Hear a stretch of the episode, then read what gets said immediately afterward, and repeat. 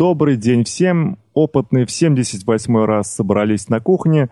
С вами, как всегда, очаровательная Н, муза нашего подкаста, суровый Володя и я за пультом управления и микшером Макс. И нам есть опять о чем поговорить. И сначала у нас орг вопросы, и Н нам сейчас все, все расскажет, все выложит. Да, добрый день всем. Во-первых, э, нас добавили в Player FM. А Player FM — это такое Android-приложение для прослушивания подкастов. Так что можете нас теперь слушать и там. Ну и второй орг-вопрос – это по поводу конкурса, который мы объявляли некоторое время назад. Значит, у нас был в конкурсе единственный участник, который автоматически становится победителем. И он прислал нам очень интересную идею, которую хотелось бы обсудить с ним. Поэтому мы попытаемся его пригласить в один из следующих подкастов. Идея мне, кстати, очень понравилась, очень жизненная, но вы узнаете об этом в свое время. Спасибо. Спасибо большое. И теперь ми- микрофон снова мне. И очередная, э, точнее, так, ладно, это я вы, вырежу. И теперь к теме одной строкой.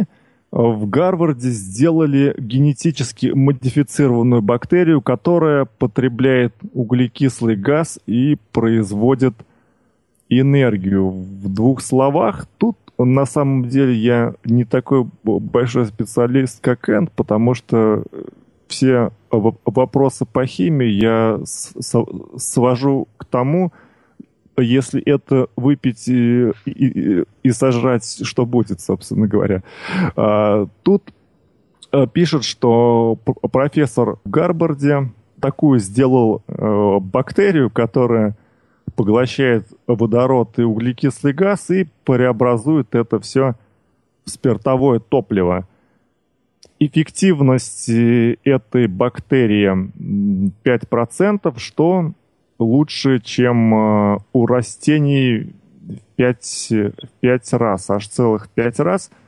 И э, пишут, что мы тут э, делаем изопропиловый спирт, по-моему, что ли, и, и в общем, как-то это все можно использовать для блага общества. Вот. Ну, я тут два слова добавлю буквально. На самом деле, профессор, он э, знаменит тем, что он создал так называемый искусственный лист. То есть он с помощью солнечного света расщеплял воду на водород и кислород. Делал он с помощью фотокатализатора. Это просто такое вещество, нанесенное на поверхность. И когда солнце светило, фотокатализатор разделял воду на водород и кислород.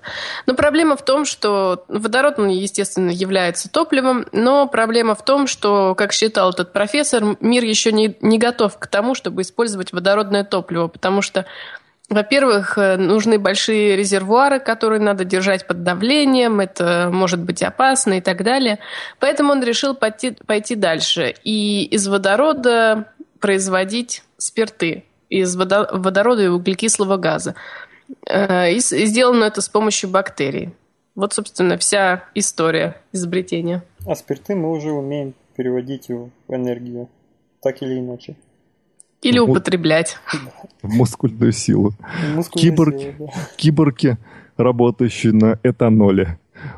И вторая новость из секции одной строкой. Э, официальное открытие гигафабрики, которая производится которая будет производить аккумуляторы, а состоится 23 июля. 29. О, 29 июля. И к 2020 году ожидается, что она будет производить больше аккумуляторов, чем весь мир в 2013 году. Так что большая новость. Ждем. Так что, Володь, может быть, Tesla S станет, э, станет подешевле, ты сможешь ее взять даже в кредит. Но мы даже, мы в прошлый раз не решили проблему, как утилизировать аккумуляторы после выхода из срока годности. Это же сейчас пока нет проблем, потому что еще ни один аккумулятор Тесловой машины не вышел из своего срока, потому что они только сделаны недавно. А ну, мы, мы их положим в, в большой короб и утопим. Закопаем. В океане и, и все. А там... Закапывать нельзя, топить тем более. Следующее поколение что-нибудь придумают, а пока мы с тобой покатаемся, так что... Так думали еще те, кто захоранивали э, ядерные отходы. И сейчас, по-моему, то ли Франция, то ли Германия большие проблемы с этим имеют, с захороненными... Они в шахты просто в эти горизонтальные ответвления шахты, забыл, как они называются. Вот, а, штольни? Да, в штольни. Они после выработки всей, всей полезной там, э, что они там добывали, они туда бочки с ядерными отходами за... закатывали, запихивали. запихивали, да. И со временем уже десятки лет прошло, там свои процессы проходят, плюс там тектонические какие-то процессы, плюс там бочки некоторые прохудились, и оно начинает э, создавать проблемы. Теперь у них есть проблема, что с этим всем делать, с наследием. Поэтому закапывать также аккумуляторы Тесла, по-моему, идея не из лучших. Потому что, как выяснилось, даже бетон, увы, не вечен и дает трещины со временем. Да, да. Ну, ребята, надо быть оптимистами и надеяться в лучшее. Так что я думаю, все будет хорошо. Кстати, вы видели, вот э, я еще вернусь к этой же теме, э, рендер рисунка, вот как оно, я так понимаю, что это не, не фотография, это действительно рендер какой-то, э, как будет выглядеть эта фабрика, вот такое большое поле, одноэтажное здание размером в поле, и полностью укрыто солнечными батареями. Как вы думаете, будет хватать этих выработки вот этих солнечных батарей на ту мощность, которую они там прогнозируют к 2020 году? Да даже и нет, конечно. 35 гигаватт часов. Не знаю.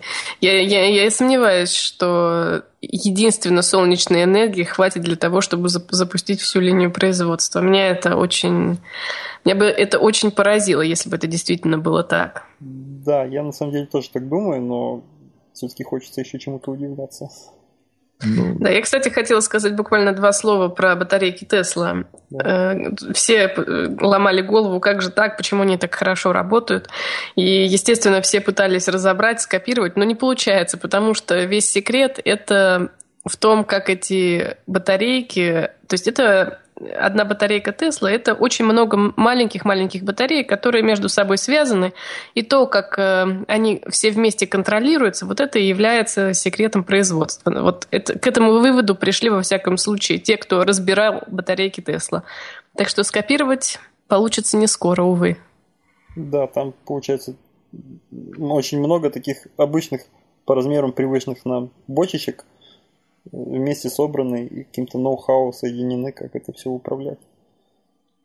Конечно, там еще мозг нужен самой батареи. Кстати, аккумулятор вот этот тесловский для автомобилей, он, так как он все-таки обычные батарейки, и ему нельзя сильно переохлаждаться, часть энергии он на поддержку своей температуры тоже тратит. Если ты поставил в гараж ее там на неделю, зарядил, вот, она будет чуть-чуть садиться, потому что поддерживает себя, если холодно на улице в правильном диапазоне температур держать.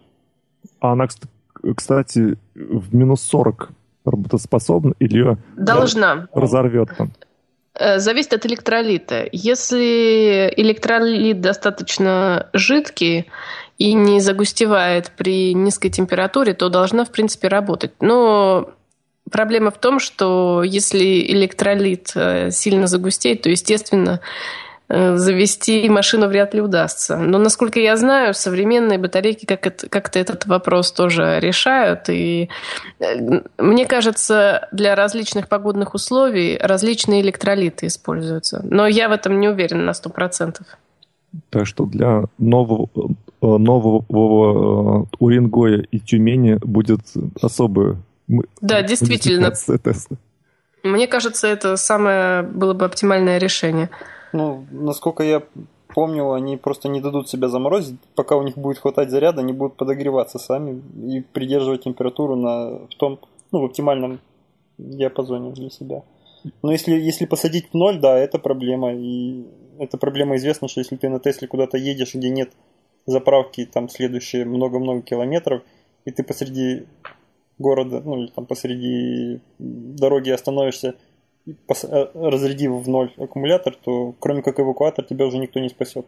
Здесь уже нельзя прикурить другой машиной, чтобы завестись и поехать дальше. Или отлить топливо. Это проблема.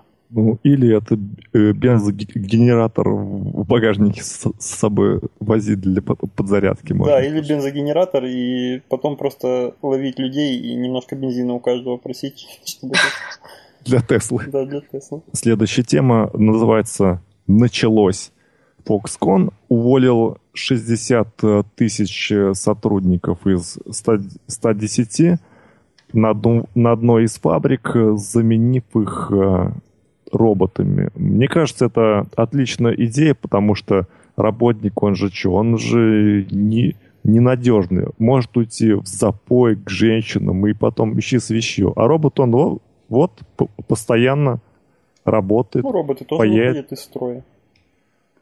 Но не, но не так часто, наверное. Ну, но не, за, не запивает, во всяком случае. Да. Не, не, по, не по своей воле. Не по да. своей воле. Меня да. эта новость удивила масштабами уволить 60 тысяч человек с одной фабрики. Я просто объясню, я вырос в городе, в котором 40 тысяч человек, и я не считал его маленьким городом. Это город, который обслуживал там электростанцию, там 4 школы, 10 садиков было, там целая инфраструктура вся. А тут уволили за один раз полтора таких города людей с одной фабрики. По-моему, это мозговыносящие масштабы. Ну, потом, когда там прочитал новость, понял, что это одна фабрика, но там много разных э, компаний, то есть это такой инкубатор для всех, для многих компаний, производящих что-то в Китае. Еще в статье указывается, что в 2014 году погибло 100, 100, 146 рабочих э, при Э, каких-то там авариях на производстве, на тех фабриках. О, по-моему, даже на, на той фабрике, что ли. Даже так. Uh-huh. Так что роботы сохраняют жизни, как бы, с одной стороны, но с другой стороны много безработных, и, и они умрут с голоду. Поэтому я не, не знаю, что здесь э, гуманней.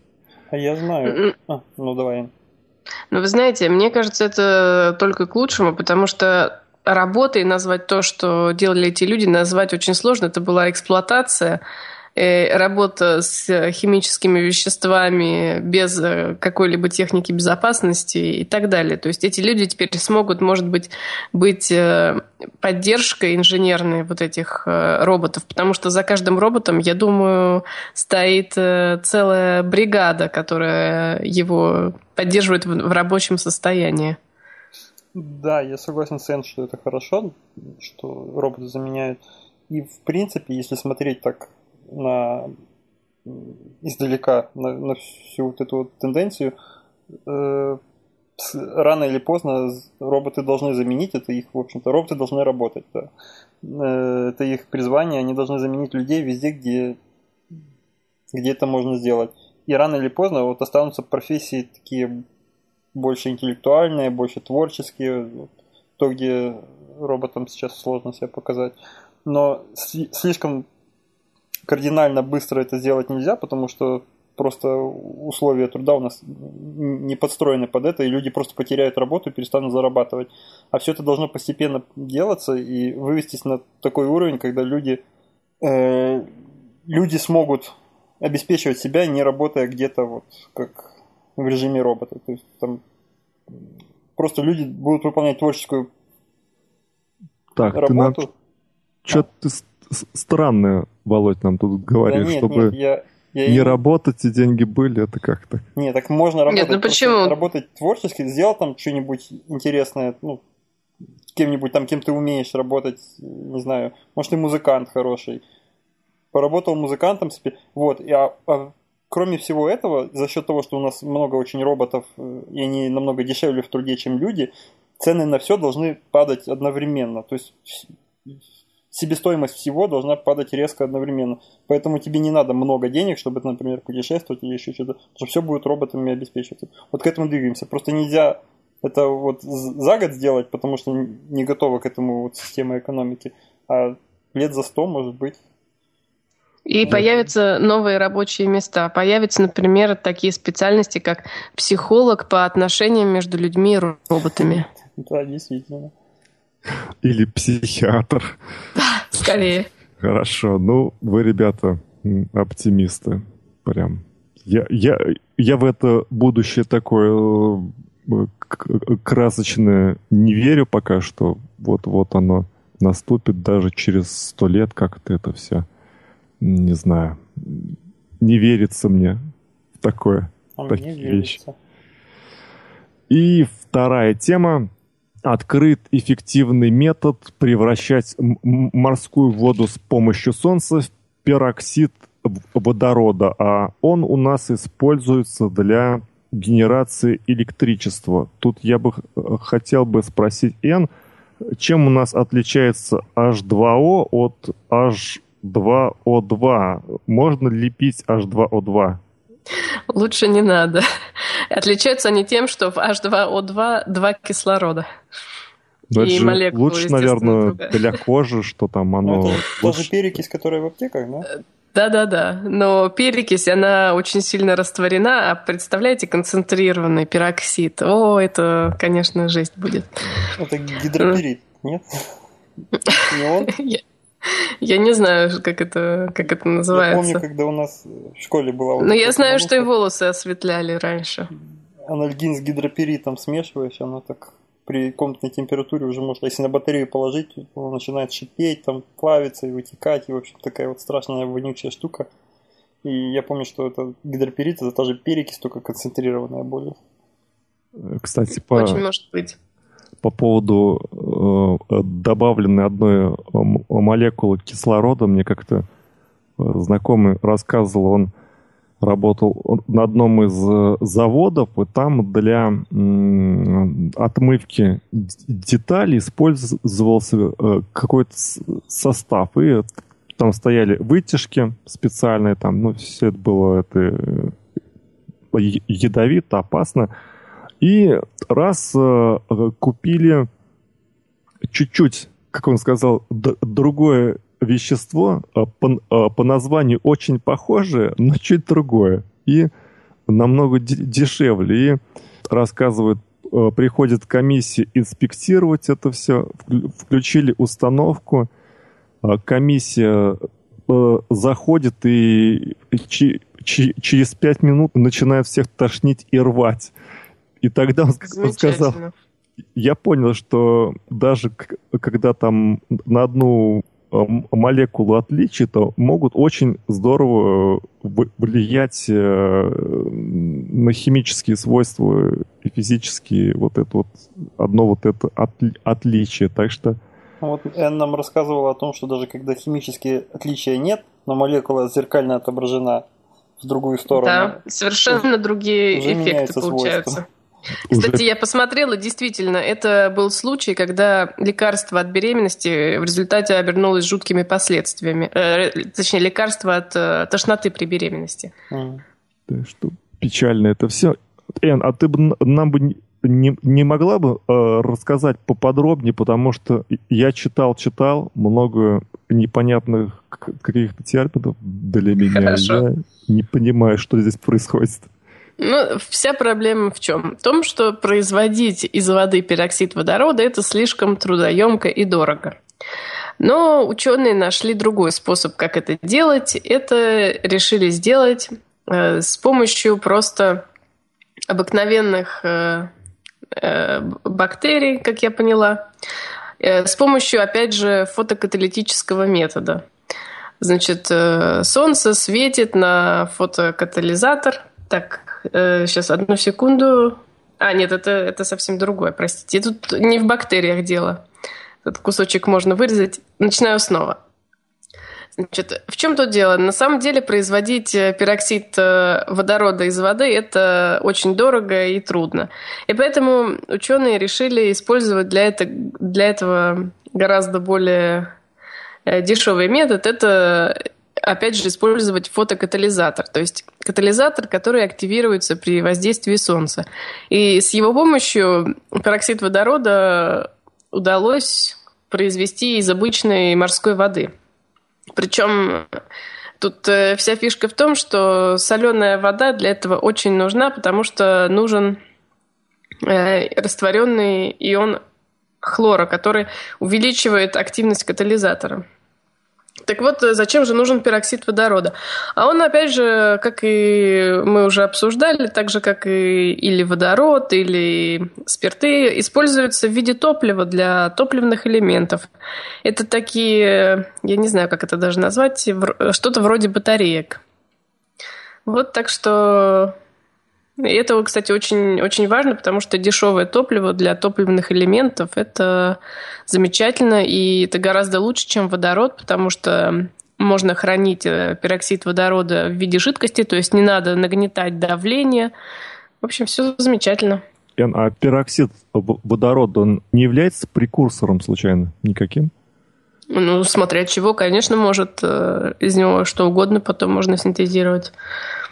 Ну, ну, то есть там он, я хочу понять, он, его э, производство регулируется какими-то органами на, надзорными? Как ну, там, например, и... кислоты чистые, они там могут быть... Ну, слушай, я, если честно, вот на это...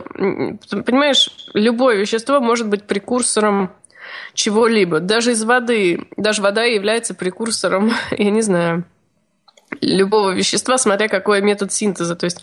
Объясните мне, что такое прекурсор.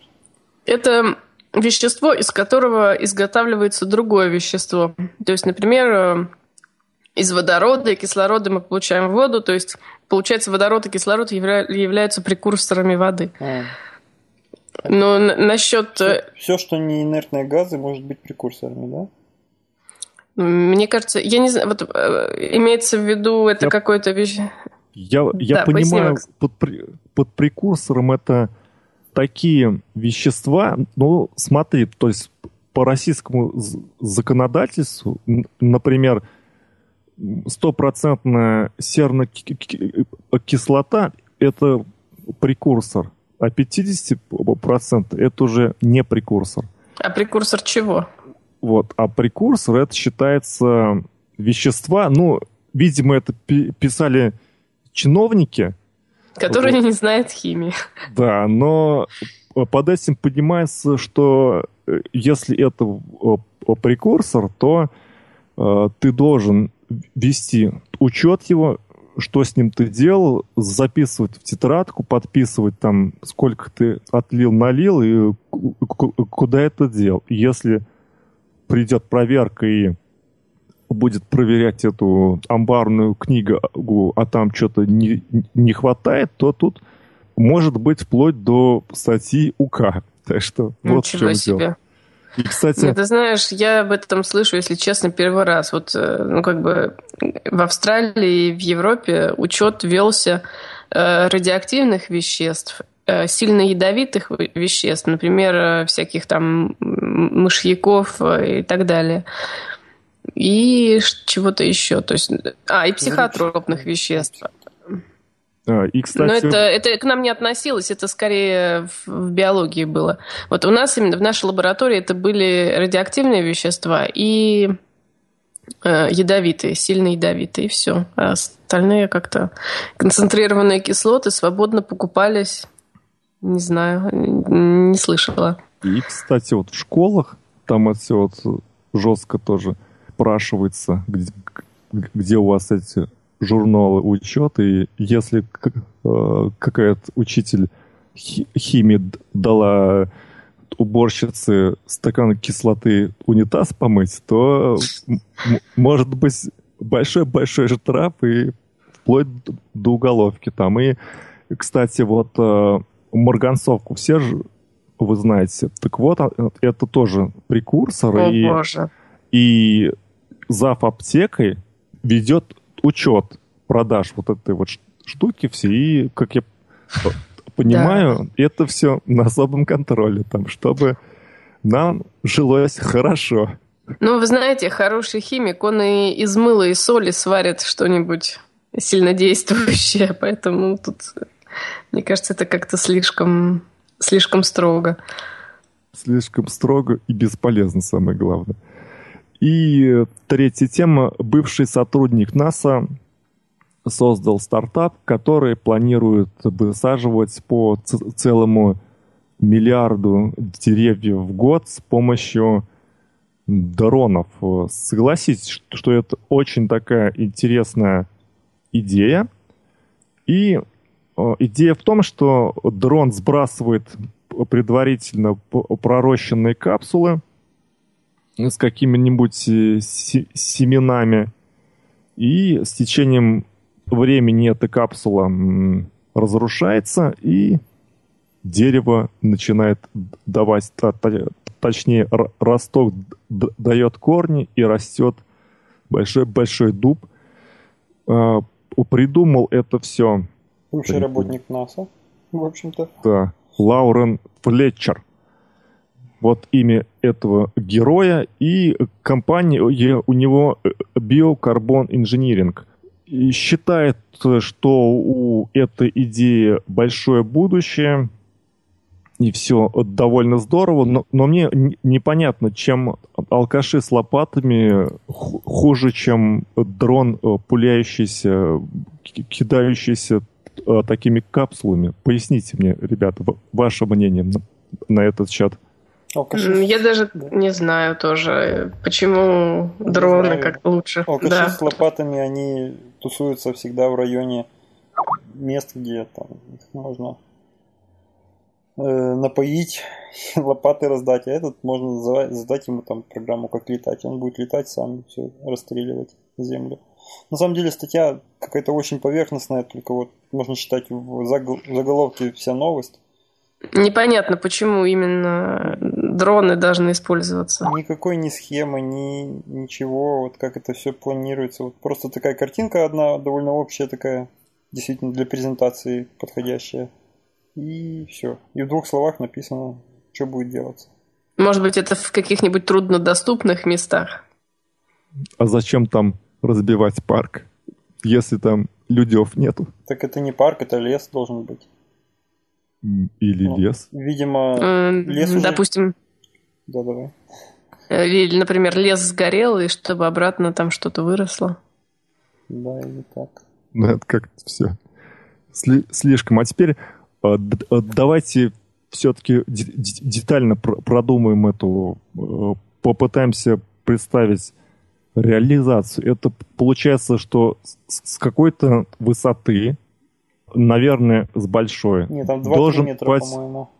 снаряд, вот этот, он должен быть тяжелым и углубиться в землю сантиметров хотя бы, наверное, на 30. Но это же э, все-таки у этого снаряда, у этой капсулы должна быть высокая энергия. То, то есть просто так ее сбросить с трех метров и чтобы эта вот э, капсула углубил, углубилась на штык лопаты, это не, не, не, произойдет такого. Вам ну, не кажется? Там написано, что он вообще стреляет этими капсулами. То есть, видимо, капсула это прям снаряд. Может, там пневматика какая-то, которая будет стрелять. Это раз. Два. Я не знаю действительно, сколько их штук за один раз войдет в магазин его. И насколько часто ему придется делать, возвращаться на базу, чтобы зарядиться. Хотя мы же знаем дроны, они все равно далеко не, не улетят. Вот. Ну, и я не думаю, что 30 сантиметров обязательно. Может, он там так на 5 сантиметров в землю углубиться. Вот, чтобы еще земля была рыхлая достаточно, это тоже. Это послать, не продумано когда... как-то. Да. Нет, то есть, я так понимаю, сначала посылаем алкашей с, лоп... с лопятами, они там все вскапывают, рыхлят, дроблят, а потом вот этот дрон кидается пророщенными ростками, какими-то там семенами, и, и, мы пишем в, в газетах еще новое применение дронов. Как-то это все странно. Может, стоит придумать дрон, который под землей будет ползать и оставлять за собой сразу на глубине нужные 30 сантиметров. Не надо ну, не знаю. стрелять в землю. Вы уверены, что он должен быть на какой-то глубине, это, это, как эти семечки? Потому что, насколько я знаю, они окружены какой-то капсулой с питательными веществами, то есть они там могут да. некоторое время автономно существовать. Да. Может, и может и не нужно сильно закапывать, но там написано, что это не семечки, а уже ростки. То есть они, видимо, все в каком-то на пару дней уже проросли. И в этих капсулях из гидрогеля, или как они тут называют?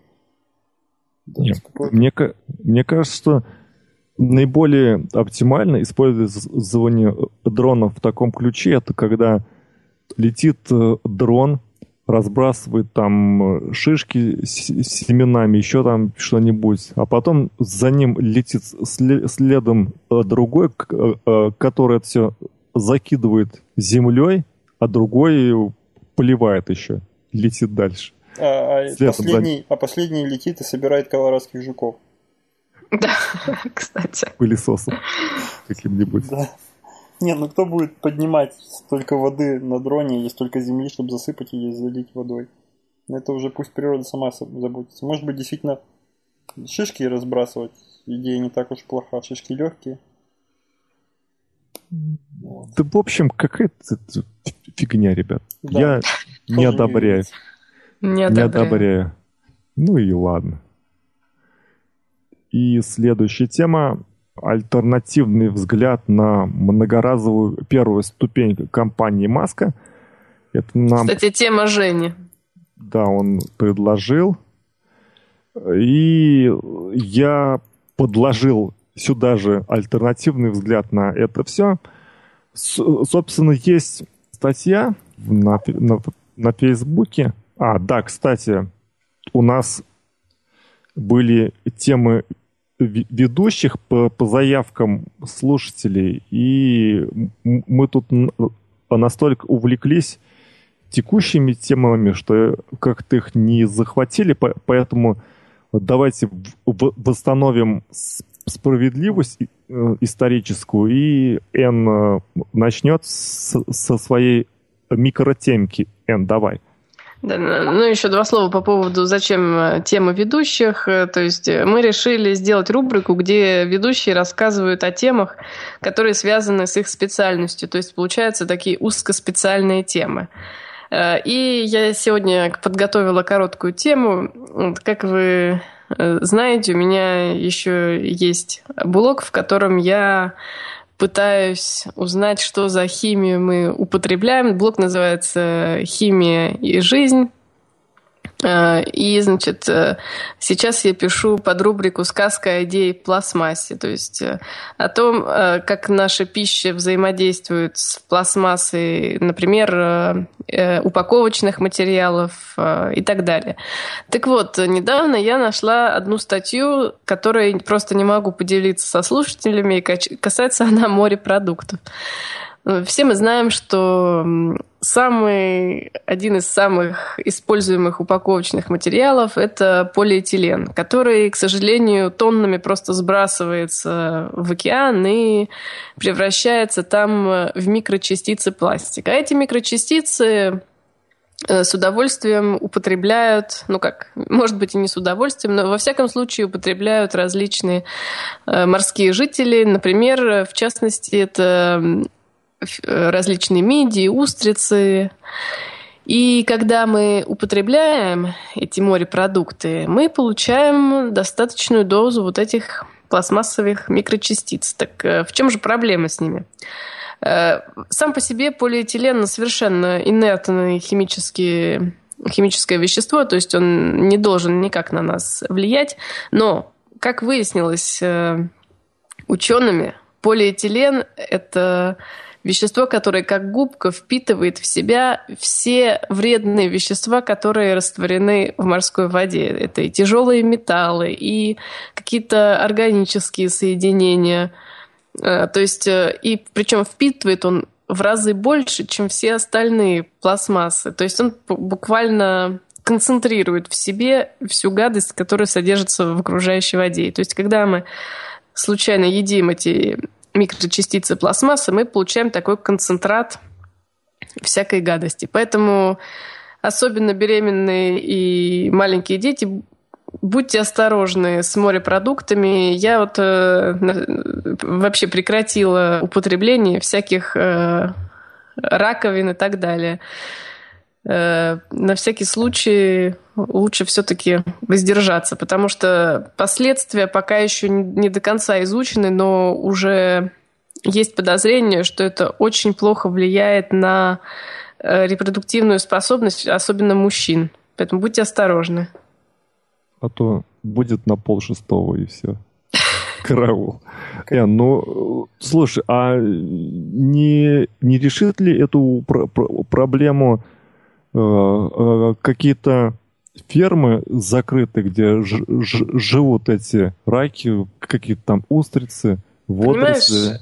Проблема-то в том, что фермы, вот, допустим, искусственно выращиваемые э, устрицы, проблема в том, что они как раз в море находятся, они просто там как-то отгорожены, но вода та же.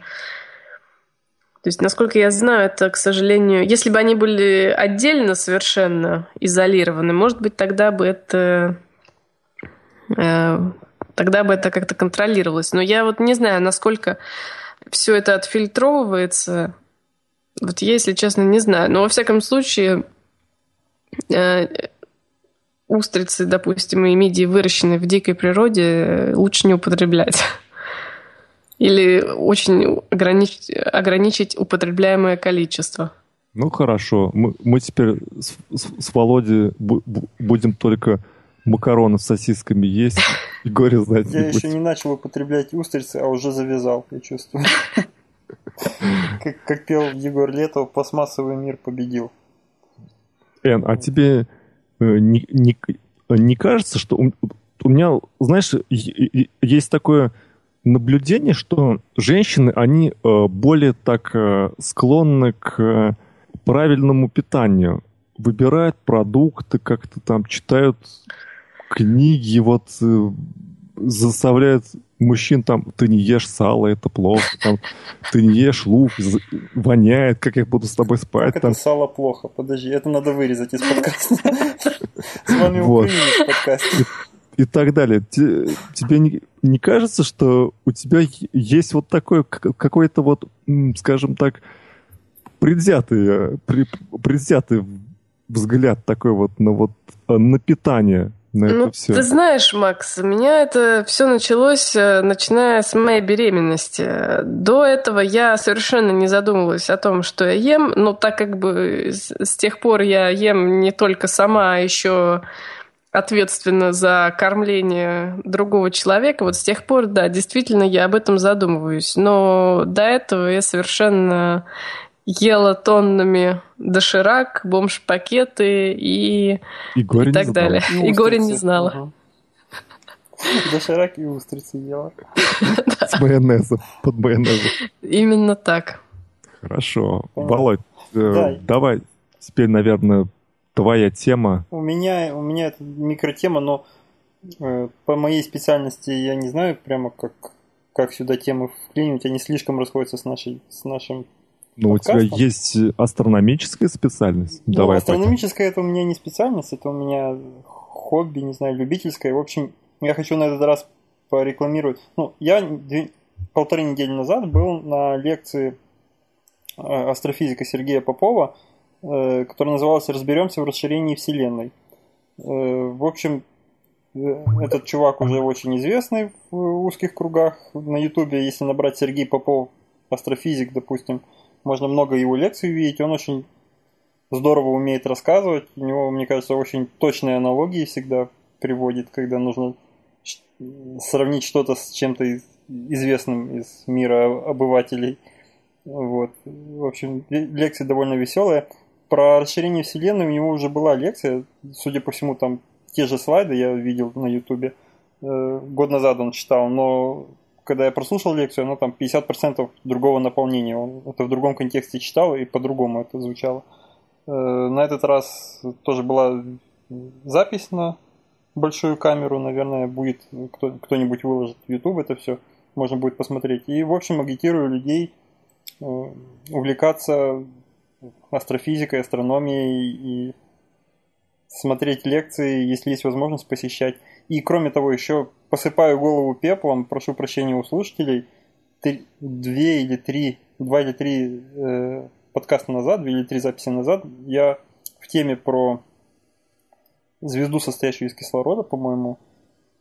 да, да, да, так да, было. Да. Я заикнулся и сказал про э, расширение Вселенной, ну, о том, что вот все звезды от нас улетают. Это действительно так, это известный факт. Но я тогда сказал, что ученым известно направление, где центр Вселенной, откуда это все пошло. И на этот раз я просто убедился в том, что это не так, и это неправда, и это остается загадкой еще до сих пор, потому что все звезды разлетаются от нас таким образом, ну, звезды и галактики, таким образом, что э, получается Земля находится в самом центре вот этого большого взрыва, предполагаемого, если, если он был вообще в нашем э, пространстве. Э, ну, все с точностью там что-то до двух тысячных процента, это все должно быть так. А это, в общем-то, нужно тоже доказать, почему это именно мы оказались в такой вот уникальной точке в космосе, откуда все разлетается. Вот. И поэтому есть там несколько, ну, то, тоже в частности в этой лекции объяснял, есть несколько теорий, как это объяснить, в том числе очень неплохая, мне кажется, аналогия есть с воздушным шариком, на который, если наклеить много точечек, а потом шарик начать надувать, все точечки друг от друга будут расползаться. Мы, находясь на точечке, вот, если принять э, сферу вот, шарика за наши три измерения, известные нам, то все будет отдаляться друг от друга, но центр, центр отдаления находится вне этих измерений. То есть мы не сможем понять, где центр, откуда это все разлазится. В общем, мне это очень понравилась идея, хотя дополнительных измерений нам пока неизвестно, конечно, геометрических вот таких. Э, Болоть, а если мы э, все-таки узнаем, в какую сторону э, расширяется Вселенная, то мы решим проблему с полиэтиленом, как ты думаешь? Я думаю, да. Я думаю, что когда мы уз... не если, а когда мы узнаем ответ на вопрос, где находился большой взрыв, был ли он, ну и как он выглядел, потому что много теорий есть. Теорий всегда больше, чем, чем надо, скажем так. И об этом тоже говорит Сергей Попов, о том, что сложно люди, люди даже после каждой его лекции пишут ему там письма, у меня есть ответ на то, как все устроено, в общем, и игнорируют его просьбы прочитать книжки. Вот. И я думаю, что когда люди определятся с этой теорией, к тому времени проблемы с пластиком в океане уже существовать не должно, мне кажется. Вряд ли это связанные вещи, но по времени, мне кажется, именно в таком порядке они будут решены. Возможно, мы просто не будем жить на Земле в это время. Вот. Кстати, по, по поводу о, о людях, которые знают, как, как весь мир устроен, я вспомнил такую ситуацию интересную, когда мы были студентами с приятелем, поехали на дачу к его э, дядьке, и дядька сказал нам по секрету, что он решил теорему Ферма. Он сказал, что число можно взять любые, и все сходится. Сказал, да можно взять хоть в 32 степени число, все равно сойдется. И, это собственно... по степени вот это вот? Про два числа в какой-то там степени больше двух, да? Равно третьему. Я даже сейчас не скажу, что, что означает эта теорема, но суть не в этом. Суть в том, что у него на даче стояло две, две фляги спирта. Понимаешь? Я так подозреваю, что те люди как-то, я не знаю, что у них там. Ну да, то, что людям иногда кажется... Люди иногда даже не задумываются о сложности проблем, которые о которых уже думали специальные обученные люди многие десятилетия, возможно, и решают проблему так, как они видят. Даже вот простой пример, вот тоже из этой же лекции я почерпнул, и мне кажется, он интересный. Если вам говорят, что э, вот до нас дошел свет от звезды, которая находится там столько-то ну, там, миллиардов световых лет от нас, допустим, сложно понять, то есть нужно понять то, что есть много разных расстояний. Во-первых, э, расстояние, это имеется в виду расстояние, которое было между нами и этой источником в тот момент, когда она начала светить на нас, вот в тот момент, когда этот луч э, вышел от нее, это было одно расстояние. Сейчас эта звезда находится на намного большем расстоянии, потому что ну, из-за расширения Вселенной это уже совершенно другое расстояние. Плюс есть еще третье расстояние, расстояние, которое прошел свет. То есть он вышел от, э, в один период времени вышел в нашу сторону, или там в ту сторону, в которой мы будем, находимся сейчас. И за вот эти вот миллиарды лет, допустим, Вселенная растянулась настолько, во столько раз, что луч света прошел намного больше расстояния, чем надо. То есть нельзя чисто геометрией э, мерить расстояние вот на, на таких масштабах.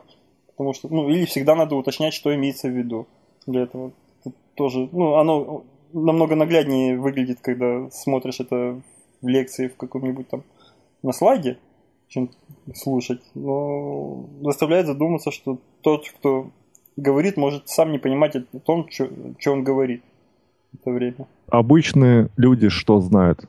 Вот Саратов, вот Воронеж, вот расстояние, и все. Да, и это расстояние голову морочь. Из-за расширения Вселенной вот на, на малых масштабах, там, где действуют большие, ну, другие силы преобладают, уже распадаться не будет. Саратов от Воронежа не отъедет далеко. Слишком далеко, не отъедет. Да вообще, ну, это структуры э, ну, в рамках там галактики, галактика тоже не распадется на, на отдельные звезды, потому что здесь уже гравитационное взаимо- взаимодействие победило расширение Вселенной. И более того, даже скопление галактик, они между собой уже тоже образовали какую-то структуру общую, к которой они все притягиваются, и эта структура уже разрушена не будет. Но вот эти вот структуры между собой находятся настолько далеко, и гравитационная сила настолько уже ничтожна на этом расстоянии, что все-таки расширение Вселенной их растянет, и однажды они пропадут вообще из зоны видимости. Володь, а вот э, вопрос такой к тебе. Ты э, вхож вот в эту астроном, э, астрономическую тусовку. Как ты думаешь, сколько в ней э, народу, ну, таких любителей астрономии, их больше, чем любителей Ардуино? Или как-то это сопоставимо, на твой взгляд? Я вот дело в том, что я не вхож в тусовку любителей Arduino для начала. Вот. Не, ну, мне кажется, любителей, которые ничего для этого не делают, таких как я, а просто интересуются и ну, сами ничего, расчетов никаких не производят. Любителей много. Наверное, больше, чем в Arduino и в микросхемах. Но тех, кто действительно приносит пользу или как-то двигает науку, их единицы, и их мало. Я обратил внимание еще, когда зимой этой тоже присутствовал на одной из лекций Попова Сергея, и пришли мы тогда, тогда она проходила в планетарии, я просто обратил для себя внимание на контингент людей, которые пришли практически все они для меня были вот э, типичными. Они подпадали под э, образ тури- туристов. Нет, вот именно туристов каких-то там, которые из там, 80-х годов. Это были люди с рюкзаками явно туристическими. Они явно не из офиса пришли. Ну, или, либо они в офис так ходят. не знаю. У них у всех были ну, грамотные Порты. флиски, кофты. То есть это не было какая-то там style одежда, это они были в теплых одеждах, потому что зима была, причем в теплых удобных одеждах. Вот, вот, вот такие вот. Многие из них были в туристических э, трекинговых ботинках, потому что зимой в них просто банально удобнее, чем в туфлях или в кроссовках. Вот. Это просто люди очень, очень особенные в своем, ну, в обществе, в общем. Так. Может быть, среди любителей там, схемотехники или там Arduino и электроники тоже как-то можно выделить как, ну, людей по внешнему виду или там по их привычкам общим каким-то. Если Я... их одежда мигает светодиодами, то их можно сразу вычислить. Они еще Вон, могут быть какими-то там косплеерами на всякие... Да-да-да. У них тоже все мигает. Вон у N юбка мигает, и из, издалека видно, что вот ардуинщица идет у нас. Да. Хорошо. Ну, я хочу сказать про, про себя, про людей, э, э, которые радисты, скажем так, их где-то 70 тысяч на весь мир, где-то так.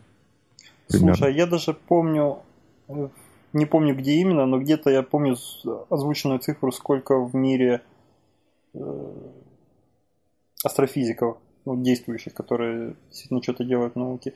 Ну, их тоже немало, но ну, сейчас не скажу. Типа, если вдруг где-то попадется на глаза, я потом напомню. Кстати, был, был на этот раз на лекцию пришел мальчик маленький с мамой. Ну, как маленький, я не знаю, сколько ему лет было. Плохо разбираюсь в возрастах вообще. Ну, я бы сказал, что там класс какой-нибудь третий, максимум пятый, может быть даже и нету пятого.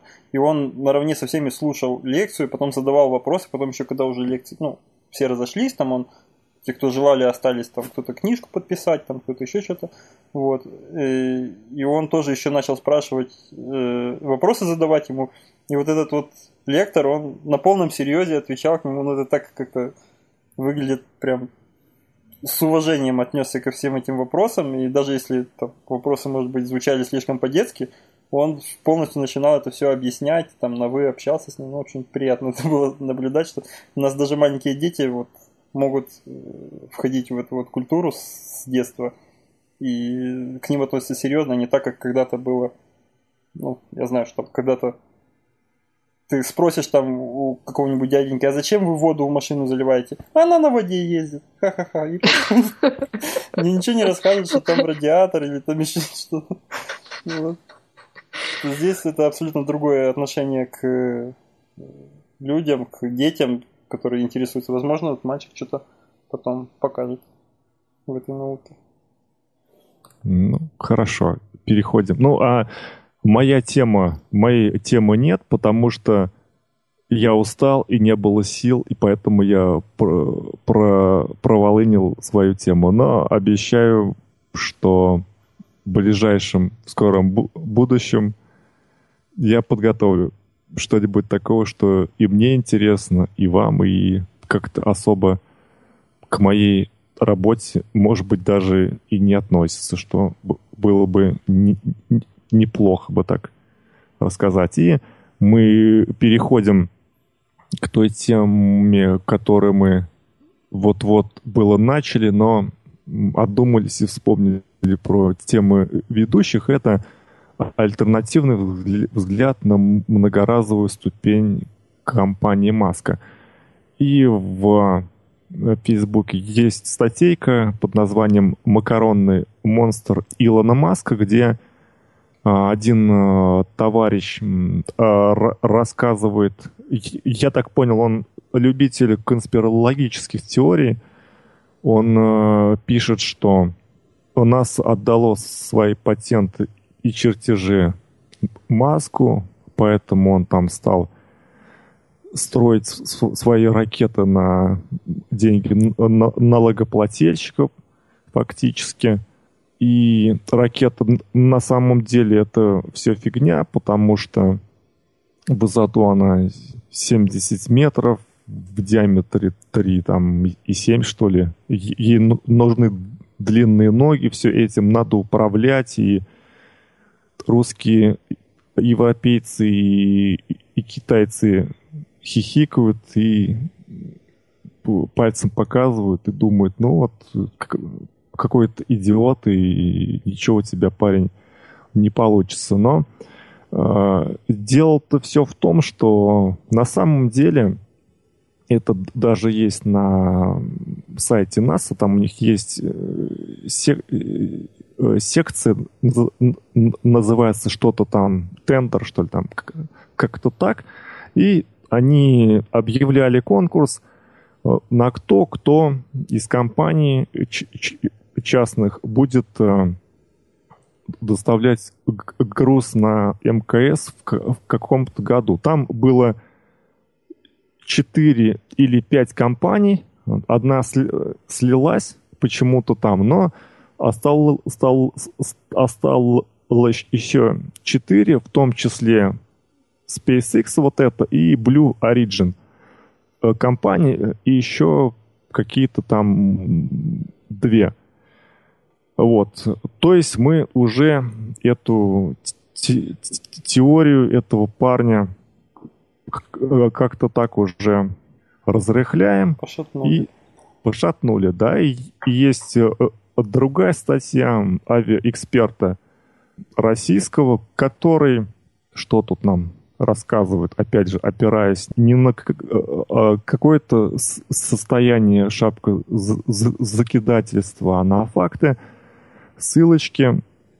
Это Значит, он пишет, что ракета-носитель э, грузоподъемностью 40 тонн Falcon Heavy компании SpaceX планируется к запуску в 2016 году или в начале 2017, а пуск российской ракеты «Ангара» А5В э, грузоподъемностью 38 тонн запланирован аж на 2025 год. Прочувствуйте 2016 и 2025 год. Причем у SpaceX есть модули, которые так, так называемые спасаемые многоразовые ракетные блоки, а в ангаре а, таких нет. То есть довольно плохая ситуация для нашего Роскосмоса, а также Лукашевич добавил, что в 2017 году SpaceX планирует ввести в эксплуатацию семиместный э, пилотируемый корабль «Драгон В-2». Таким образом, а, получается, что, я процитирую, с вводом в эксплуатацию э, «Драгон V2 и первым пуском Falcon Heavy один американский частник Маск кладет на лопатки всю российскую космонавтику. И мы уже просто на обочине жизни оказываемся, на обочине космической жизни. Собственно, вот такая печальная вещь. Ну и тут что надо сказать? довольно интересно смотреть, когда Америка и Россия как-то там пытаются чем-то помериться в космической сфере. Но давайте посмотрим, чей, чей сейчас ровер по Марсу ездит третий год и, и фоточки в Инстаграм постит. Американский. Ну, и... у, них, у них и перед этим еще один ровер, и он тоже до сих пор ездит. Вот. А наш, а у нас они подводные, понимаешь, в Тихом океане. И, и тут еще э, в чем дело? Дело еще... Давайте э, подумаем, почему мы отстаем так здорово, да? Э, давайте я, я вам открою всю правду и, и сорву покровы. Вот сейчас 2016 год, да? У нас на заводах на, на многих э, станки стоят. Это станки 30-х, 40-х годов. И э, на производствах там, ну, 4-5 станков с ЧПУ, на которыми все трясутся. То есть ты, ты как бы у нас не на чем делать. То есть мы, мы не можем сделал, сделать даже банально станки, на которых мы, мы, мы будем что-то производить, в том числе чего-то там для ракет. Потом, значит, вот производители Ярсов и Булав, они, кстати, используют программное обеспечение инженерное, американское. Это можно посмотреть там на их это, сайт, по-моему, госзапкуб, что там где-то чего-то. Там. Я уверен, что писали это программное обеспечение все равно приблизительно наши люди, просто за американские деньги. Но это так уже... часто не бывает. Ну хорошо, сделал, сделал, сделайте свое ПО. Кто все мешает? Ну, Берите, это... делать. Так Пусть в этом, рос... в этом Пусть... и проблема, что, извини, я перебью, в этом и проблема, что э, здесь создалась такая э, система, ну, я не знаю, как это, такой устрой, что выгоднее людям нашим работать на заграницу. То же самое могу сказать насчет станков старых. Э, я был в Белоруссии ну, несколько месяцев назад. Э, там у меня родственники есть, они работают тоже на заводе, там вот это вот запуск электростанции будущей, и они закупают российские станки, и вот мне прям вот мы сидели просто на кухне чай пили, и они рассказывали, как насколько качественное и хорошее оборудование, вот эти вот э, русские станки, как они хорошо сделаны. Вот Беларусь закупает русские, но просто они, Россия делает их на экспорт только, ну, только чтобы продать, им выгодно сделать что-то качественно. Но для себя делать это просто невыгодно, потому что здесь не заплатят им столько. То есть то же самое с программистами, которые пишут софт, работая в американской компании, которая потом этот же софт будет продавать нам для наших там, ракет и прочего. Просто, ну, я не знаю, как это починить, я не политик, но условия, к сожалению, именно такие. Ну... А я тут э, тихо сидела, потому что искала статистику. Значит, я хочу сказать одну фразу, которая, мне кажется, прольет свет на то, почему все так происходит. Значит, смотрите, средний возраст сотрудников SpaceX 29 лет. Средний возраст сотрудников Роскосмоса 45 лет. Мне кажется, поменяв э, эти цифры, уже можно очень многое улучшить. Да, кстати. Я когда-то ради интереса считал средний возраст нашей компании. У нас, по-моему, около 28 лет было. Надо пересчитать еще раз. Это, по-моему, тоже один из показателей, где, где куда движется все это. А я помню, когда я учился в университете Киевском политехническом, у нас средний возраст был э, средний возраст преподавателей, потому что, понятно, студенты они все одинаковые, а преподавателей было больше 60 лет. То есть там все были советские преподаватели. Сейчас, наверное, что-то изменилось, но в общем, все держалось на, на этом. Потом еще про образование. Если кто, кто себя считает а, из, из слушающих, слушающих нас каким-то крутым специалистом, то вы, собственно, можете, ну, я имею в виду в российской компании, то вы можете пойти на сайте какого-нибудь Сименса, и других там компаний, да, зарубежных, и почитать требования и э, обязанности ваши, да, там, если вы, вы будете работать. Потом вы можете посмотреть, например, вопросы по fundamental exam, так называемому, например, для американских инженеров, да, или канадских, на их вопросы или посмотреть на, на, на, на вопрос уже professional exam. То есть вот если мы э, говорим про fundamental exam, то там у вас будут, скорее всего, будут вопросы, которых у вас э, не было в курсе. А по, по professional exam, то там вам придется, чтобы было понятно, насколько уровень отличается – инженеров здесь и там. То есть там, чтобы вам про, пройти тест, там э, придется, например, решить э, дифференциальное уравнение за, за, за 5 минут. Если вы его будете решать дольше, вы, вы просто по времени не, не успеете решить остальные задачи. Или вам придется взять двойной интеграл. И точно так же его минут за 5 сделать. Поэтому, э, если вы вспомните, сколько вы, вы, вы решали уравнения да, там на, на паре у себя, там, когда учились вместе с преподавателем, я имею в виду дифференциальные уравнения не, не из курса математической физики, а такие более про простые там, то вы поймете, что вы потратили 15 20 минут, а, а здесь нужно 5. Э, э, то есть вы, вы должны быть очень здорово натасканы. И там очень э, много вопросов, и после просмотра вы, собственно, поймете, где вы находитесь, а где инженеры из НАСА. И то же самое мне попался, как-то я разбирал у себя документы там всякие. Значит, я взглянул, взглянул на свой корешок в дипломе и ужаснулся.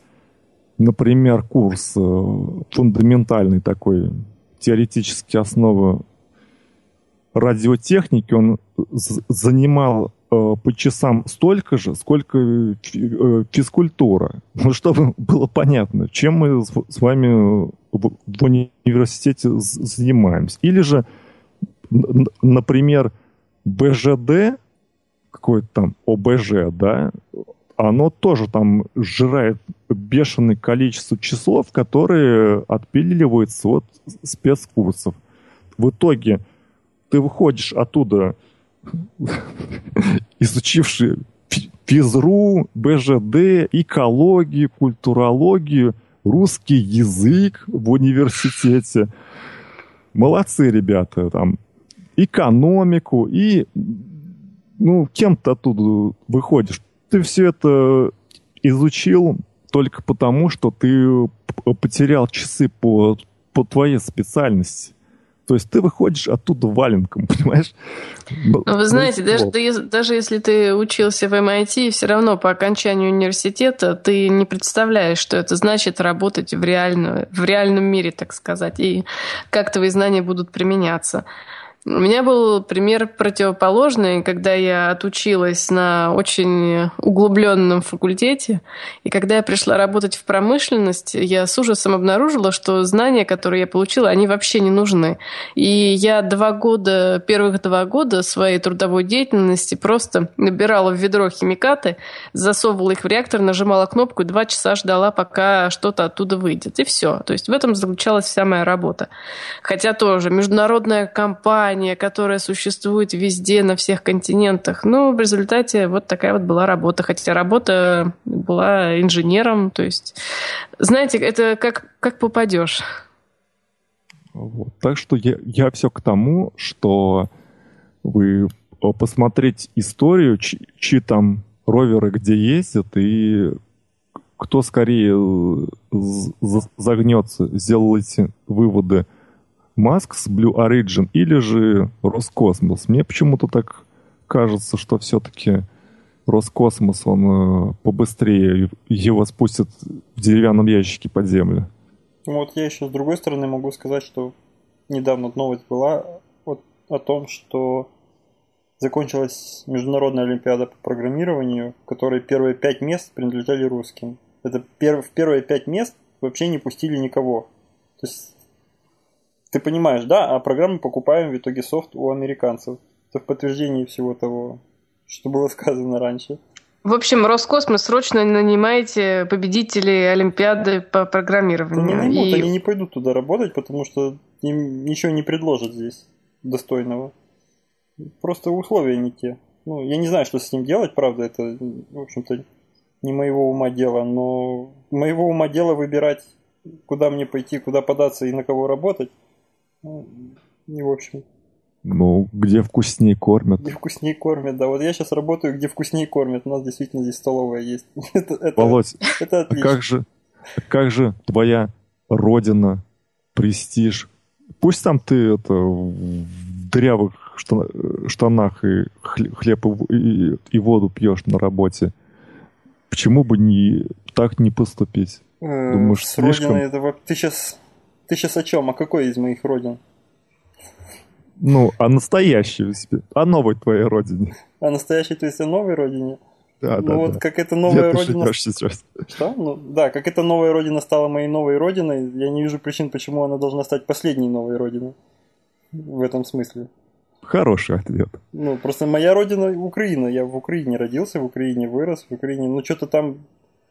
М- не вижу смысла с политической точки зрения там что-то поднимать экономику или как ну то есть по-моему там сейчас очень плохо все к сожалению. Ну хотя да хотя там зарабатывать деньги там тоже можно и тоже за счет Европы и Америки. Давайте, коллеги, выйдем из экономической политической темы и вернемся ну, к нашей... к самой статье, к самим там ссылкам, да, которые... Пару слов о статье, да, Пару слов к приведенным ссылкам, да. Мы к какой теории склоняемся, что Маск... Я, склон... Маск... Я ск... да. Давай.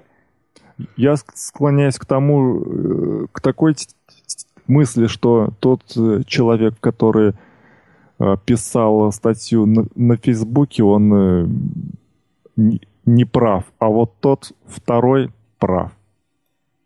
Мое личное мнение. Я тоже думаю, Маск молодец.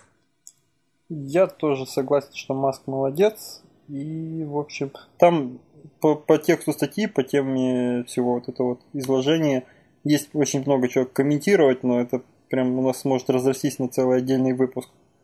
То есть, что хочется прокомментировать. Но, в общем смысле, да, Маск, конечно, молодец и сделал свои, делает свои, свой бизнес правильно. Не, ну, я не могу утверждать там, ну, было ли, была ли помощь правительства или НАСА в этом всем, как это все внутри устроено, но выглядит так, что он действительно клевый дел. Вы помните, когда-то мы обсуждали э, темы, по-моему, тоже корпорация Маска, про аккумуляторы в каждый дом, они такие в виде холодильника на стену цеплялись, там обтекаемые, да?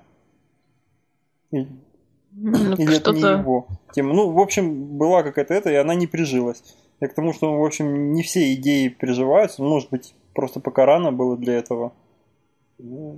Для таких аккумуляторов. Это тогда было, было предложение переходить от, по-моему, даже для отопления, переходить на электрические вот аккумуляторы. Они такие выглядели размером с холодильника обтекаемые штуки, которые вешаются на стену. Их там можно много штук накупить где-нибудь в подвале или там в той же кухне повесить. И на электрике просто весь дом держать.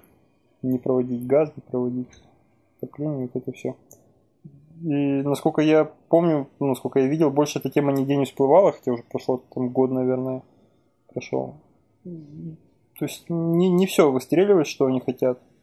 Э, но некоторые темы действительно в самую точку.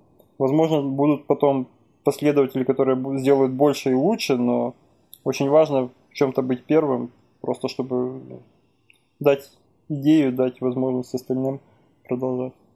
Это ок. Угу. Хорошо. И следующая тема. Тут на самом деле тема N, но нас поджимает уже время по время по времени, извините за, за, за тавтологию, и пора бы тронуть темы слушателей. Эн, ты Согласна. Не, не, не обидишься на меня? Нет, нет, конечно. Сильно. И темы слушателей наш почетный и постоянный слушатели Немо, которые нам подкидывают су- сумасшедшие темы и всегда невкусные. Тема такая. Аккумуляторы Black Decker с дистанционным управлением поступили в продажу. Что это такое? Что за зверь-то такой эти аккумуляторы?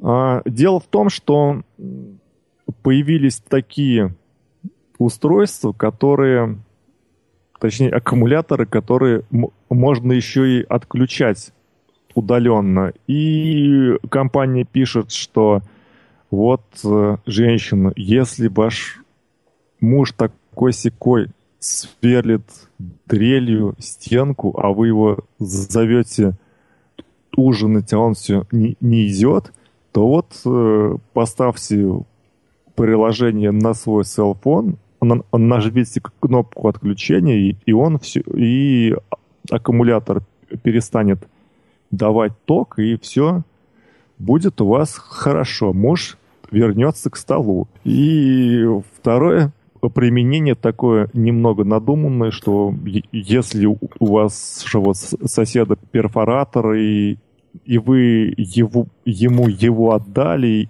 и он все там никак его не отдает, то вот вы можете злобно отключить его, и, и тогда он приползет к вам на корячках и его отдаст.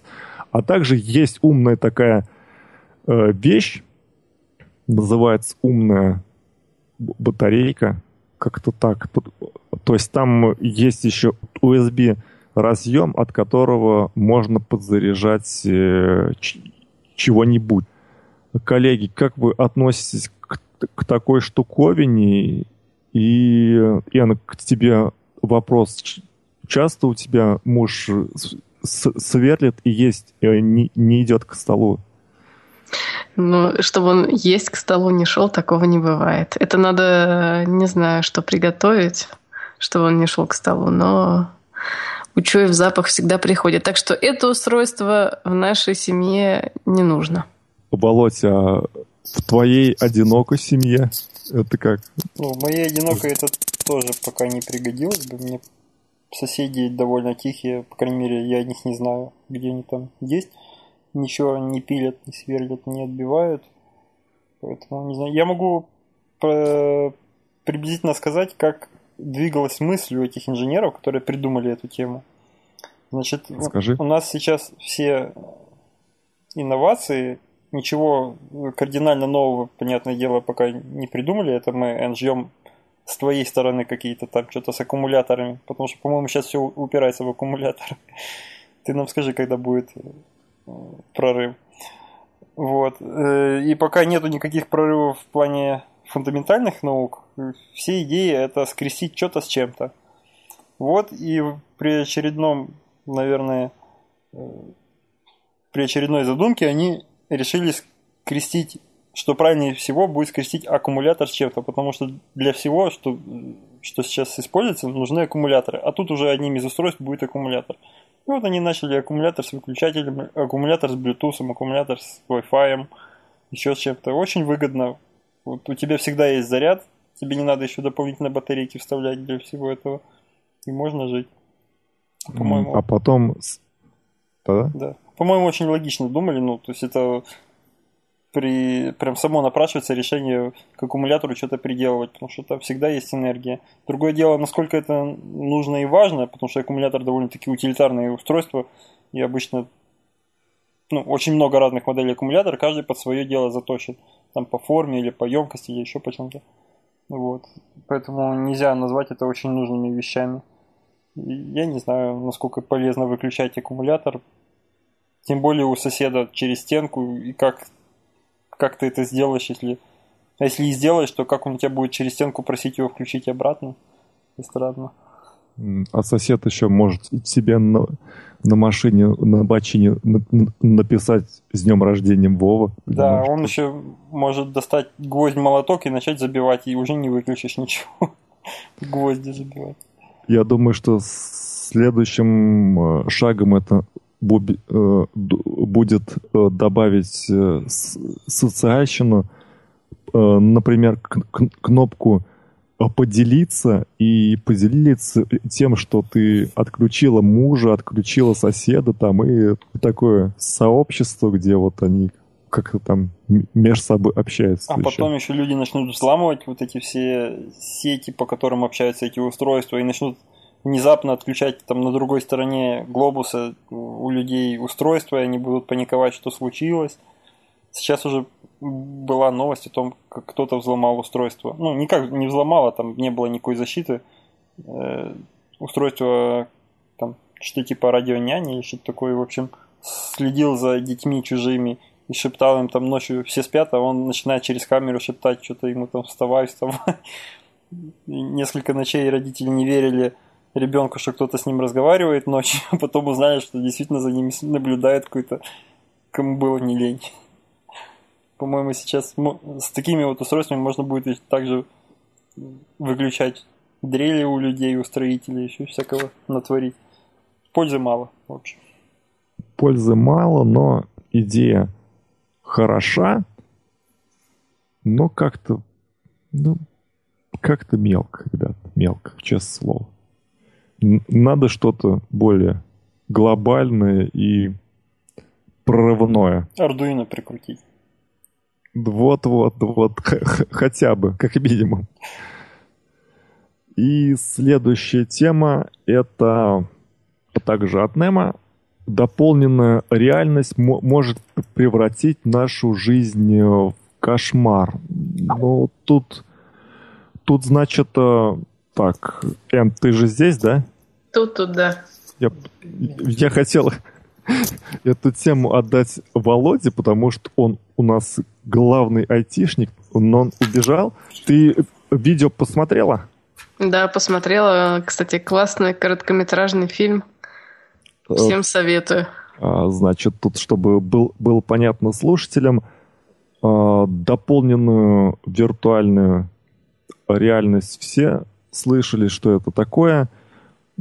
Так вот, это ролик на эту тему, как тут ты просыпаешься, и ты уже в дополненной реальности все, все там чем-то управляешь, чего-то там выбираешь, говорящий голову тебе это все рассказывают, и ты не можешь даже это все отключить, вытащить из глаз, из ушей и постоянно с, с этим вот живешь. Ян, как ты думаешь, э, в Европе такое скоро наступит? Потому что у нас в России, знаешь, по, по статистике, сколько у нас? 146 миллионов населения, причем почти э, у 40 удобства находится на, на улице.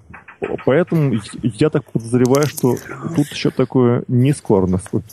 Ну, ты знаешь, Макс, э, э, удобство на улице это ничего не решает. У этих людей, у которых удобство на улице, у них э, смартфоны последние бывают. Поэтому, мне кажется, это не зависит от уровня жизни. То есть, мне кажется, эти дополненная реальность появится даже где-нибудь в самых, в самых заброшенных деревнях. Э, ну, мне кажется, это как-то уж слишком утрировано, чтобы...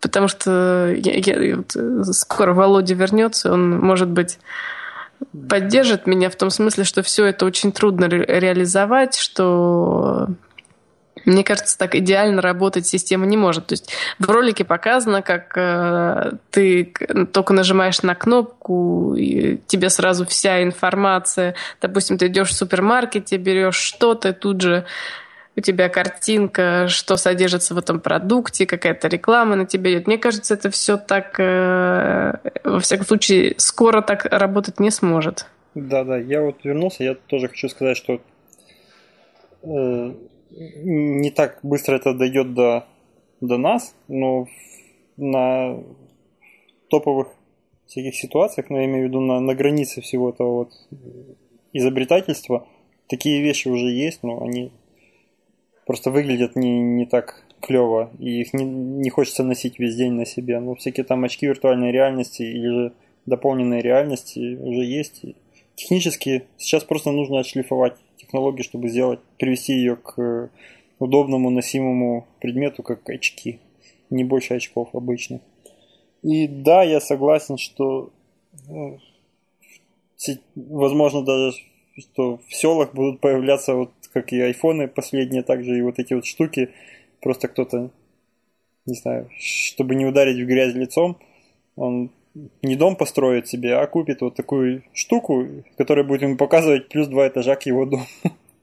И он будет радоваться.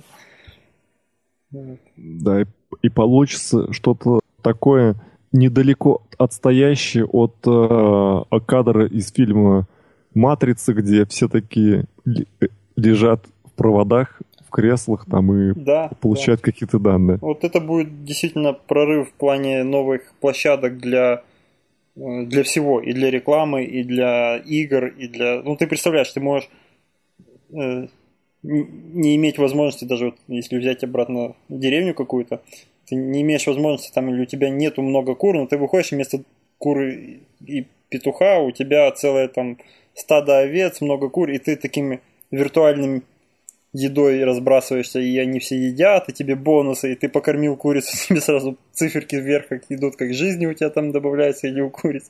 Это просто можно игру делать в реальной жизни. По-моему, так весело, может быть. Ну, это овцы-то понятно, там пасутся, а, а, а есть их как? Тут, а, конечно, есть, не подключается есть, к холодильнику. Вот это. Да, вот это проблема. печально. Есть надо, конечно, пока что есть надо по-человечески. Хотя, может, там потом что-нибудь закапал себе в вену и на два дня хватает, допустим. Какой-нибудь это, знаешь, это сушеного мяса. Я недавно, размоченного в чем-нибудь. Недавно где-то даже твитил идею, что когда это все дойдет до своего апофигея, у нас придется москвичам оплачивать подписку на солнечное небо что закончилось, закончились деньги на счету, бах, у тебя опять серое небо случилось. И опять идешь, думаешь, где бы этого провайдера солнечного неба найти, и ему заплатить, чтобы тебе опять включили солнышко, как будто бы оно есть. Володь, а тебе не кажется, что нам и так мало отпущено, а мы занимаемся всякой какой-то фигней откровенной, какие-то дополненные реальности для развлечений. Ну, Тебе не кажется, как это печально? Для развлечений оно двигает всю индустрию, так же как порнография двигает очень много в сфере IT, также развлечения будут двигать вот всю вот эту дополненную реальность, и на самом деле ее можно использовать очень грамотно, как минимум, вот так же, как Эн сказала, что при выборе продуктов ты можешь сразу увидеть их состав, там, или же...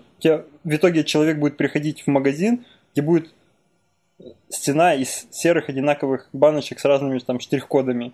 Просто человек будет смотреть на них и видеть совершенно другое. Не придется тратиться на краску, на вот эту химию добавлять для я разных пестрых там названий, рекламы, дизайна, вот это все, все это уйдет в очки допустим. Да, кстати, отличная мысль, что не нужна будет химия, потому что печатные, э, печ, печатные чернила содержат очень много всякой гадости. Да. Я еще хотела добавить, вот представила, представила такую, такую мысль. Иду я, значит, в супермаркете, беру мороженое, и тут на меня вдруг такая тетка говорит, а ну положила обратно, ты и так жирная, брось мороженое. И вот так можно запрограммировать, что тебе как бы эта программа считает все, все калории, да. вот, и Вместо... рассказывает, что ты должен есть. Вместо красного ну... предупреждения опасно там всяких много калорий или опасно там всякие ешки непонятные красители. Можно делать такую анимацию, что там вдруг полка падает и оттуда вылазит там какой-нибудь Кинг-Конг начинает орать на тебя, что это нельзя есть, смотри, какой толстый будешь. Или наоборот, человек, Нет. человек сумо, из сумо выходит и рассказывает, вот я ел много вот этого. Так, ну вот а, давайте там не, не наезжайте там на, на, на толстый женщин, потому что главное, чтобы форма была наполнена. Так что каждая женщина хороша, и я люблю женщин таких побольше. Так что давайте ну, мы можем... Свои наезды. Можем, Сторонка. можем перейти от э, толстых женщин, допустим, к там неопрят... толстым мужикам. Да. Нет, вообще к неопрятно выглядящим или там еще что-нибудь. Ну, то есть наехать всегда найдется на кого. Можно животных туда в рекламу вставлять. Это такое. Ну, я уже понял. Вы хотите, вы, ваше главное утверждение. Давайте мы сэкономим э, на, на рекламе. На, на, на краске, на краске, э, э, которая, которая печатают э, на банках, потому что она вредная, а лучше сделаем еще электроники, используя плавиковую кислоту. И будет хорошо. Я вас уже понял, ребят. Ну, зато эта электроника сможет тебе в течение длительного времени, пока не сломается, годами показывать разные цвета, разные краски, и не надо будет каждый раз тратить на это новые химикаты. И ты электронику не облизываешь. Да. А по- помните да. вот эту тему, когда я, в принципе, не знаю, как в России, но, по-моему, в России тоже э, обязали на сигаретах писать «курение вызывает рак», и там не только писать, иногда там рисуют рисунки с раком легких и еще что-то такое вот. Mm-hmm. Вот я не знаю, насколько это здесь распространено, я не интересовался. Но представьте, какие ужасные картины можно будет. Только человек подошел, захотел купить сигарету, а у него там начинает все вот эта вот мерзость вылазить, и он уже ничего не хочет.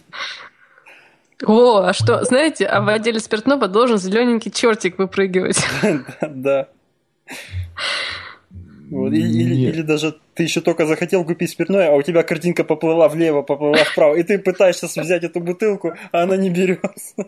А, а потом решил взять, ну, снимаешь очки, а, а там ее вообще нету. Я, подумал, я, я так подозреваю, что э, маркетологи при, э, для продажи алкоголя сделают там что-то вроде красотка, которая машет рукой и, и говорит купи пузырь, я буду твоя, что-то в этом роде, скорее всего, будет. А не ваши какие-то там да, это уже, пугающие картиночки. Это уже село в наших мозгах. Я даже заметил несколько лет назад, увидел фотографии. И вот я не курящий, но рекламы этой видел очень много по телевизору в свое время, когда смотрел рекламу, когда от нее нельзя было избавиться. И когда увидел где-то в Инстаграме или не помню где фотографию своей одногруппницы, которая сидит где-то на каком-то там камне возле Большого каньона, вот этого американского. И, в общем, красивая фотография красивой девушки на фоне красивой природы каньона. У меня где-то на подсознании включилось, что это наверняка какая-то должна быть реклама Винстон или еще что-то там, какой-то сигареты, потому что очень какие-то похожие паттерны вот этого поведения и, и э, фон такой подходящий. Как раз вот где-то здесь должна быть реклама сигареты спрятана. В общем, тут э, широкое поле деятельности для маркетологов, и я думаю, что их туда нельзя пускать, иначе мы скуримся и сопьемся, это точно. А, том, а вы говорили... Да. Да, вы боялись, что роботы все наши рабочие места отнимут. Посмотрите, какой простор, сколько маркетологов новых появится. Да, возможно, да, возможно, надо будет переквалифицироваться. Маркетологи. Да, но дело в том, что если ты говоришь, их не надо пускать, а если их туда не пускать, хотя это невозможно, но теоретически, если бы туда не пускать, то там в этой сфере не будет столько денег, и она не будет развиваться, и даже полезного не воспроизведет. Опять-таки, э, то, то же правило, что с порнографией существовало. Там много денег, она поэтому развивает науки. Там очень много кодеков всяких было придумано для лучшего сжатия, лучшего качества ну, просмотра видео в интернете. Ну, я думаю, что на, на рынке оружия тоже много денег, но не обязательно что-то хорошее там делать. Да, я думаю, что индустрия, производящая оружие, очень много полезного помимо оружия создала. Надо поинтересоваться, но я уверен, что это так. Думаешь, а, хотя да, у, у нас оборонные заводы не, некоторые делают э, игрушки детские и бытовую технику, uh-huh. типа тазиков. Помните эти пылесосы ракета? Да, Я знаю, помню так. детские делал. коляски не, неубиваемые, которые делали из военного алюминия.